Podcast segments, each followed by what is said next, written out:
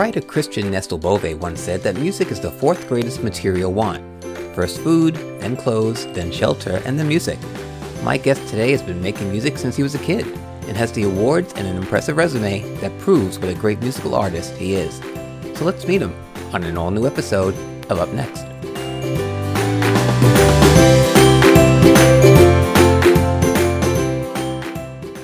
Hey everyone, it's John Contratti, and welcome to another episode of Up Next. My guest today is producer, composer, conductor, pianist. He sings too. He was brought to national attention as the head composer, conductor of the band on the Rosie O'Donnell show. Welcome to the show, John McDaniel. Thank you, John. How's it going? It's going good. It's nice, nice to see you. It's been a while. Yeah, it's been a while. Um, Yeah. Every once in a while, I'll see you somewhere in the city, but it has been a while. Right. So- Let's start from the beginning. Born and raised in St. Louis, Missouri. That is correct. I love being from St. Louis. I had a fantastic upbringing and I sort of discovered who I was in St. Louis. Um, you know, I, I discovered Broadway musicals and I, I just knew that that was, you know, what I wanted to spend my life uh, doing and immersing myself in.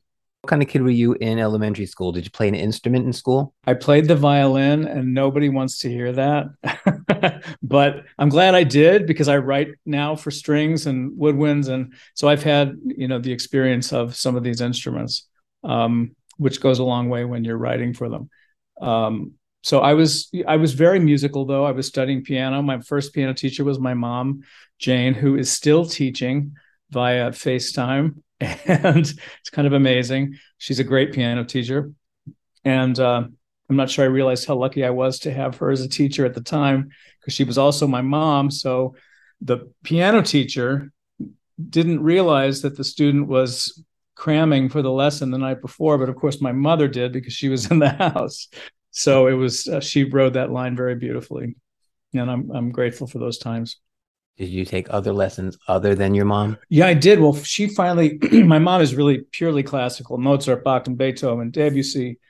Um, and so she realized that I sort of had an interest in Gershwin and other sort of pop music um, uh, composers. And so she got me with a teacher who uh, taught me ragtime, and I got more into jazz and um, more contemporary writers like Eric Satie. And so it was, it was it was a good it was a good move on her part. I'm glad I did. Her name was Elaine Boyd. She's no longer with us, but I think of her often. You know, these teachers that we have, as you know, as a teacher, these these folks have they make profound uh, impacts on our lives, and it never goes away. We never forget these these lessons that we learn when we're when we're little sponges walking around on two feet. I mean, we are able to process so much information and uh, and I use it all the time. Did you perform in high school before going off to college? I did. I was always in plays and, and musicals.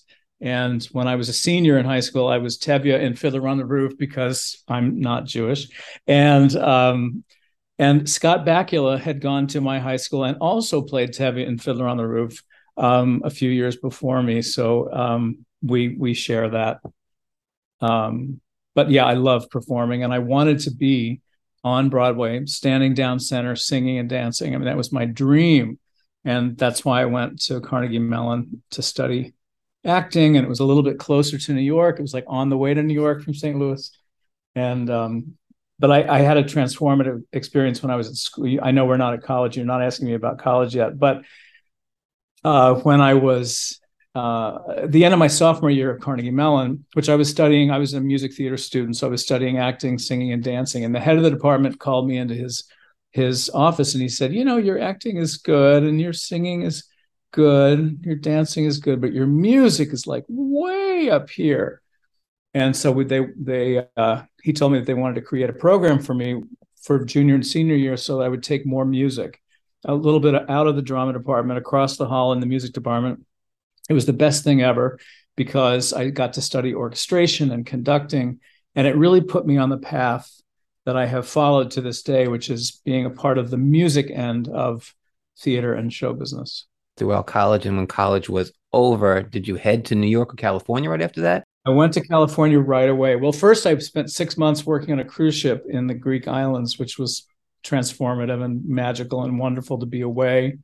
Um, from the states. I mean, it just broadens your you know travel is just fantastic for broadening your scope and your your perspective on things. So um, really glad that I did that. I met some folks and I fell in love with a gentleman from Los Angeles, and so we I moved to LA to live with him, and I stayed um, even after we were no longer together. I was really happy in LA. I loved it. Met a lot of great people, um, and I lived there for ten years until I was invited to come to New York to do my first Broadway show, and I was packed like that. I was ready to go. Would that be Grease, the first show? Grease was my first Broadway show. Yeah, the first revival of Grease. First revival of Grease. And that lasted about three years, that lasted, right? That the revival was on for a while. I think it ran for three and a half years on Broadway. It was it was beginner's luck, I guess. But of course I thought, oh, this is easy. Every show will run and and it'll be a lovely, you know, thing. Of course, they don't all run three and a half years. Um, so that was that was a lucky one. And you know, of course, I met a lot of great people on that show. Which led you to the Rosie O'Donnell show. So when did the Rosie O'Donnell show come up? It was like 1996. 96. So Grease opened in 94, but I had known Rosie in LA in my LA days. We would wind up at parties sometimes and she'd be, you know, I'd be playing piano and she would wind up singing and she knew all the words and I knew how to play them all. So we knew each other in that way long before Grease. In fact, when Grease happened, Fran Weissler, the producer, called me and said, I want you to have Rosie O'Donnell over to your house and have her sing for you. And you tell me if she can sing well enough to be in our production of Grease. I already had the job. And so, um, so Rosie came over to my house and I opened the door. She was rolling her eyes, and I was like, because she she knew that I knew what her voice was like. But she came in and we did a little warm up, and then we sang. There are worse things I could do. Well, she sang, I played, and, you know, it was fine. Her voice is what it is. It's not the voice that's going to change the world, but it's not horrific. So, um, but of course, I called the producer and I said, she's fantastic. And so I think it was it was that exchange that that really bonded us and made us friends for life. When the talk show came up and you did it, you're pretty much known, you know, around the Broadway community, but now you're on television every day. How does that change your life? It changed like that. just in terms of recognizability, um, I remember, you know, walking down the streets of New York before the show went on the air and thinking, this could really be a different walk when this happens. But you know, I didn't want to. I didn't know. I mean, it could have fallen apart in a week, and and no one would have ever really known about me that way. But the show was huge hit right out of the box. I, I think the debut numbers were second only to Oprah's show, which had debuted like 20 years before. So it was a it was a big big big deal. And all of a sudden, John, I'm walking down, you know, 48th Street and people are like that's the guy, that's the guy for me. I mean, it was so overnight. It was just immediate. And it was sort of fun certainly at first, and then it's like, "Oh god, this I'm this is happening. I'm I'm not going to be able to just walk through an airport uh, anymore." And um, and fortunately now all these years later that's really settled down. It's very rare that somebody you know stops me or says i hate to bother you but um so but i'm i'm grateful for it all. I wouldn't trade any of it. Were you sad when it ended or i mean the, were you so used to that routine i was i mean we had we, we had always known it was going to be a finite number of years maybe six and a half maybe, well actually maybe seven was what i think we thought and it wound up being six and a half, which brought us in just at the end of that um, that season because we started before the proper season. Anyway, um, I was a little sad. I was sad because we had had such a rhythm, and it was uh, the schedule was so dependable. Um, and because we were live, it was so uh, there was the show would happen no matter what, and so it all of a sudden when that's over um, it, it it was it was i mean i think bittersweet i guess would be a really good way to describe it. Um, although i wasn't bitter at all i was super happy that we had done it i remember the wrap party was just lots of hugs and some tears and and a lot of laughter i mean that crew we had the best time and i'm still in touch with so many of them um, which is super fun and you won two emmys for it I nominated six times and won two I did. I won two. Um, and I was nominated, I think, five other times. I think I think that's right. When they had musical guests on, you rehearsed earlier in that morning or the day before. How did that work sometimes? Um, so we were the band rehearsed at 7:25 in the morning every day.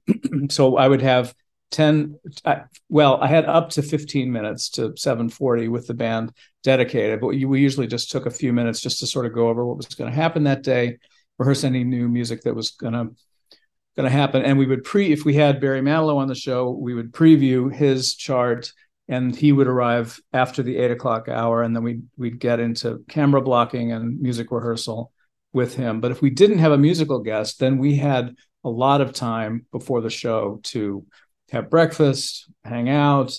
But before you know it, it was time to get into wardrobe and well, makeup and then wardrobe, and then do the the audience warm up, and then it's ten o'clock. It was it was like a like a Swiss watch. It was run really well. So while you're doing that in 1999, you become the musical director for Annie Get Your Gun. Yes, one of my favorite shows. that was incredible. I had been in Annie Get Your Gun in high school, so I knew the show really well. And when I was invited to recreate the music, well, not recreate, reimagine the music for this new production of Annie Get Your Gun, um, I was, you know, just so delighted. And the Bernadette Peters being the star was the icing on the cake because I've been a fan of hers. I saw her in 1974 at the St. Louis Muny in Mack and Mabel before they went to Broadway. And I had been, she'd been on my radar forever. So it was, it was thrilling. And that show did really well too. We ran a couple of years. And you probably know Reba McEntire took over for Bernadette and right. was sensational. It's not often that a replacement is as good as, but different than the star. Sometimes people come in and you're like, oh, she's all right, but I really miss Patti LuPone, you know, or whatever. Um, but it was it was a delightful experience and a hard one because I was doing the, the, the talk show in the morning and rehearsing the Broadway show. Um, I would leave the talk show. We eleven o'clock, boom, we're done. Change, run, get to rehearsal, and spend the rest of the day rehearsing. And then we did pre Broadway at the Kennedy Center in Washington. So I would in those weeks, I would f- flee to LaGuardia as quickly as I could, hop on a shuttle, land, jump over to the Kennedy Center, rehearse in the afternoon, sometimes stay and watch Act One, maybe Act Two, take a late plane back, wake up early. I mean, it was it was hard, but you know, I was in my 30s and it was it was uh it's a good time. It was a great, great, great time. Yeah. And you won a Grammy Award. I did. I produced the cat. So we, when we were in Washington D.C., Barry Weissler, the producer, said, "You know, I think I think you should be one of the. You should produce actually the uh, cast recording of Annie Get Your Gun." And I had never done that before. Um, I'd been a part of a lot of recordings, but I hadn't produced myself. But he gave me that opportunity, and I'm forever grateful for that. And um, worked with my collaborator Steve, and we uh, yeah, we won a Grammy. It was my first and only nomination, and we won. Um, it's a beautiful recording. I'm so proud of it. We worked our butts off to make it the best it could be, and that was a terrific um, acknowledgement of that. Emmy, Grammy, two more to go. I know. I'm ready. Well, my shows have won Tony Awards. Annie Get Your Gun won the Tony for Best Revival, but as the music supervisor, I don't get to take a tangible Tony home for my mantle. So um, yeah, that would be nice. I'm I'm open to all of it. Susan Lucci was Annie also, wasn't she? Yes, she was. She was adorable. So while you're working, Rosie comes to an end, and then you focused more on theater, but you also worked with individual. You collaborated with a lot of people one on one. Who are some of those people, and some of your favorite people to work with one on one? Oh man, Tyne Daly comes to mind. She's a great, great uh, person. I think that's that's why we really enjoyed one another for such a long time. We loved getting together and kibitzing and catching up, and then rehearsing and and traveling together and touring. And we did shows in L.A. and St. Louis and um, up in the Berkshires. We we were sort of all over the place, and it was a lot of fun, and a lot of New York as well, of course. Um, she was great. But I'm also I'm always sort of developing new musical projects, and um, sometimes like Brooklyn, they get to Broadway. Bonnie and Clyde, Catch Me If You Can. Um, uh, so I've I've been actively doing Broadway shows ever since, um, although it's been a few years. But I moved to Florida um, uh, just before the pandemic in 2019, and I love it here. And but I'm still, you know, going to New York all the time, uh, working on new things. I've been developing a musical version of Brave New World, that which is based on the Aldous Huxley book from 1937 and we did a world premiere in 2016 and we've been changing a lot making a lot of fixes and updates we have a new director and this past may we did a two week lab in new york city and it went really well paving the way for the next lab which is going to be a three week project that will involve some movement and that's going to happen in march um, we have producers and funding to do the show in new york and we're you know i'm saying that cautiously, optimistically, um, enthusiastically, though. And so we'll see how that how that lands. But I'm the composer of that, which is thrilling to write the music for a show that hopefully is headed to New York. You mentioned Bonnie and Clyde. I was a big fan of Bonnie and Clyde, but the critics were just not nice to it. Were you surprised by that? A little bit because we had done two out of towns in La Jolla and in Sarasota, and they were both well received, and audiences were digging the show. And I think it's Frank's best score. Um, it we opened early December, and the producers didn't really have enough money to run the show through the difficult months of January and February. They hoped that we would get bombastic reviews that we could plaster all over the theater, and we didn't.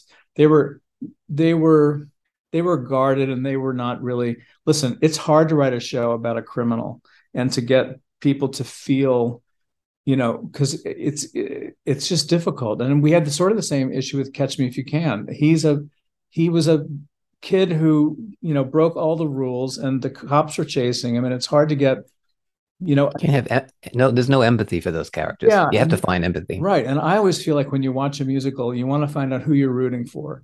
Who do you want to follow? Who are you who are you behind you know so that that show had that problem but now all these years later bonnie and clyde's being d- done in london as you know i see you nodding um, and it was a huge hit at the arts theater in the west end earlier this year and it's moving now to a bigger theater the garrick theater where it's going to open in uh, February, I think. Excuse me.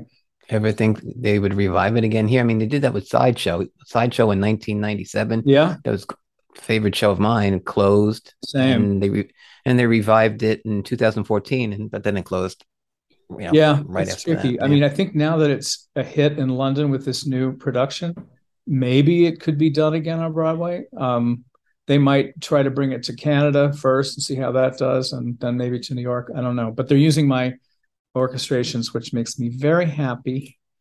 Um, we call that in the business mailbox money. Um, so you go to the mailbox and oh, look, Bonnie and Clyde, how nice. Um, it's of course not all about the money at all, um, but I'm thrilled it's being done and well received. And it may have a tour in the UK as well. And I think they've recorded a cast recording that'll come out. So that's nice. Nice to see it having a life. Speaking of life, you were working on "It's a Wonderful Life" with Kathie Lee Gifford. Yeah, years that? ago. Yeah, we wrote yeah. a really sweet show, and we the, the it's a tricky thing with the the rights for that. We were not we were not successful in getting the rights to the original book, which I think is called "The Greatest Gift," upon which "It's a Wonderful Life" is based. The movie is not copyrighted, but the book is, and um, I, I, think there's been, you know, I think Joe Raposo did a musical version of it that's still done. There's a radio version. I think um, the rights holder was, well, I think she made a terrible decision, first of all, but um, there's nothing we can do about it. And so it's it's a little bit unless we're able to, you know, petition and try to get the rights again. I think we're I think we're stepping away. We're proud of what we wrote. Um, and we're talking about writing some other stuff together. I hope that'll happen. You have plenty of CDs out there with your music. Two of my favorite ones is that you did with Barb Jungr. Oh yeah, those are two of my favorites. The one that you did come together about music of the Beatles Yes. and the music of Sting. How did you meet her? Because she's England, right? Did yeah. she She, lives London? in, she is English. She lived in London for many years. Now she lives in the south of London. Um, I mean, south of England, down by Brighton. Um, we I'd heard about her for years and years, and I had just ne- our paths had just always we never quite. I never got to see her. I never our paths didn't cross. And a friend invited me to come see her show at the Metropolitan Room, and I thought, you know what? I've never seen her. We we should go. So I took um, my friend Ben Pat Ben Pasek, who's half of Pasek and Paul, um, and I said, let's just go. We're we're invited. Let's let's go. It'll be a fun night out. And Barb came on the stage, and I my eyes got really wide, and my jaw was like on the floor. I was like, who is this creature? She's so unique, so unusual, so talented, so musical, and so funny. And she she had the audience right in the palm of her hand. So I was completely blown away. And I went up to her um, in, in the lobby. She was selling CDs at the end of the show. Have I told you this before? Do you know this story? No, So I, I do I not. walked up to um, to her and she's selling her CDs, and I said, "Okay, listen, I have to know you. We have to be friends, and I have we have to work together." And she was she called security because it was like you know I'm this weird, strange New York man coming up to her, but quickly she was uh, we were laughing and um, we became social media buddies uh, and then i was then i got the job doing the uh, o'neill cabaret and performance conference um, which my first year was 2013 so that's about when we met. And i invited her to be a part of my first season. She was the first entertainer that i presented my very first season and she killed and it was so wonderful to have her there. I invited her year two to come and stay for the whole conference and be one of the instructors. And so then we began to work together and do i would do arrangements for her and we started singing together and we realized we enjoyed that. So um, it's kind of developed into a lovely lovely life relationship. She's tremendous. I love her very much. And we have such a good time working together bouncing ideas off of one another.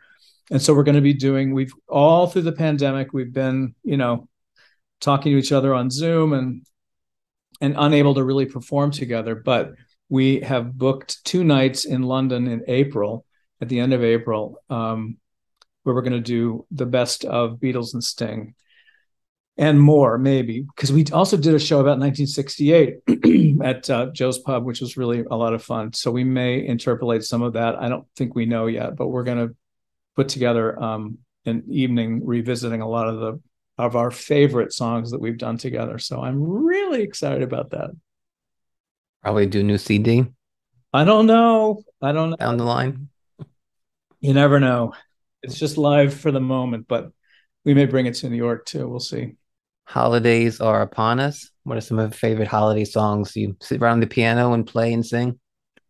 Oh gosh, I always love "Have Yourself a Merry Little Christmas" because it just makes it just makes everyone feel great. It's so uh, evocative of you know our time growing up, and and the specter of Judy Garland doesn't hurt. 2023, right around the corner. Yeah, If you could if you could have one wish to work with someone you've never worked before, who would that be? it's that's such a good question and it's such a hard one.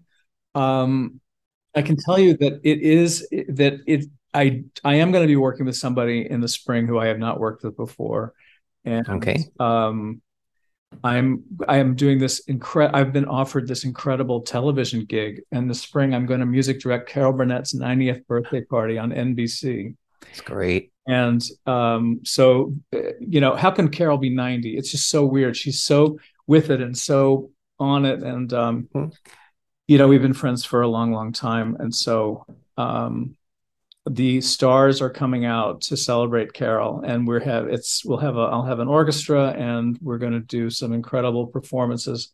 Um, and the person I was referring to, oh gosh, I think I can. I'm not sure I'm able to say it though. So her name, her last name, uh, no, I'm just not. I was going to play a whole. Um, Give this a can it rhyme? Make a rhyming word. Yeah. Um, her. So her first name is Katie, and her last name rhymes with Terry, which is incredible. That um, that so tough. Yeah, exactly. Don't tell anybody. I um, will not tell anybody. Yeah, so she's going to be on the show, and I'm really excited about that. My last year of teaching school during the 2020-21 school year, height of the pandemic, my cell phone rings and it says private caller, and I won't pick it up. I mean, usually only private caller is my mom, but usually she'll call it, you know, on the home phone. Uh-huh. I'm like, uh, what am I gonna? I answered it and said, John. I'm like, who's calling? They'll never say yeah. I said, who's calling? Yeah, this is, this is Carol Burnett. Oh, so, so Carol Burnett called um, me yeah, a year and a half ago, and uh, my stu- and my students interviewed her. It was just the greatest thing. So. What a wonderful thing! Yeah, that's so I uh, have to thank uh, Lucie Arnaz for that. She uh, put us together. So oh, I'm great. so glad. That's wonderful. Yeah. So, um, John, an absolute pleasure. Where can people follow you so they know where you're going to be, so they can come see you? What's all your, your social media stuff? Good. So I'm sort of best on Instagram, John McD one two three, and uh, and I don't know about Twitter. I don't know what's going on with Twitter. I I'm I'm rarely there, and um, but John McDaniel there, and then on Facebook, my music page is John McDaniel, and I I'm pretty good about posting things that I'm doing there. My website johnmcdaniel.com is um, very nice and pretty to look at, but I don't update it, and so I I just don't have time. Um, and or I don't really make time, I guess I should say. When I have downtime, you'll find me in the swimming pool or at the beach or at the food store. We're we're about to get slammed with a big storm. We just got a hurricane watch for my area. This Nicole is coming across the Bahamas. So send us a good a good prayer for Wednesday, Thursday. The Wednesday, Thursday. That we don't get too much stock up the refrigerator. Awfulness. Yes. I'm going to do that. John, an absolute pleasure seeing you. Good to see you too, John. Best of luck in 2023. Everybody follow John McDaniel. He's a great guy. And uh, thanks for listening, everybody. I'm John Contratti, and this has been another episode of Up Next. Thanks, John.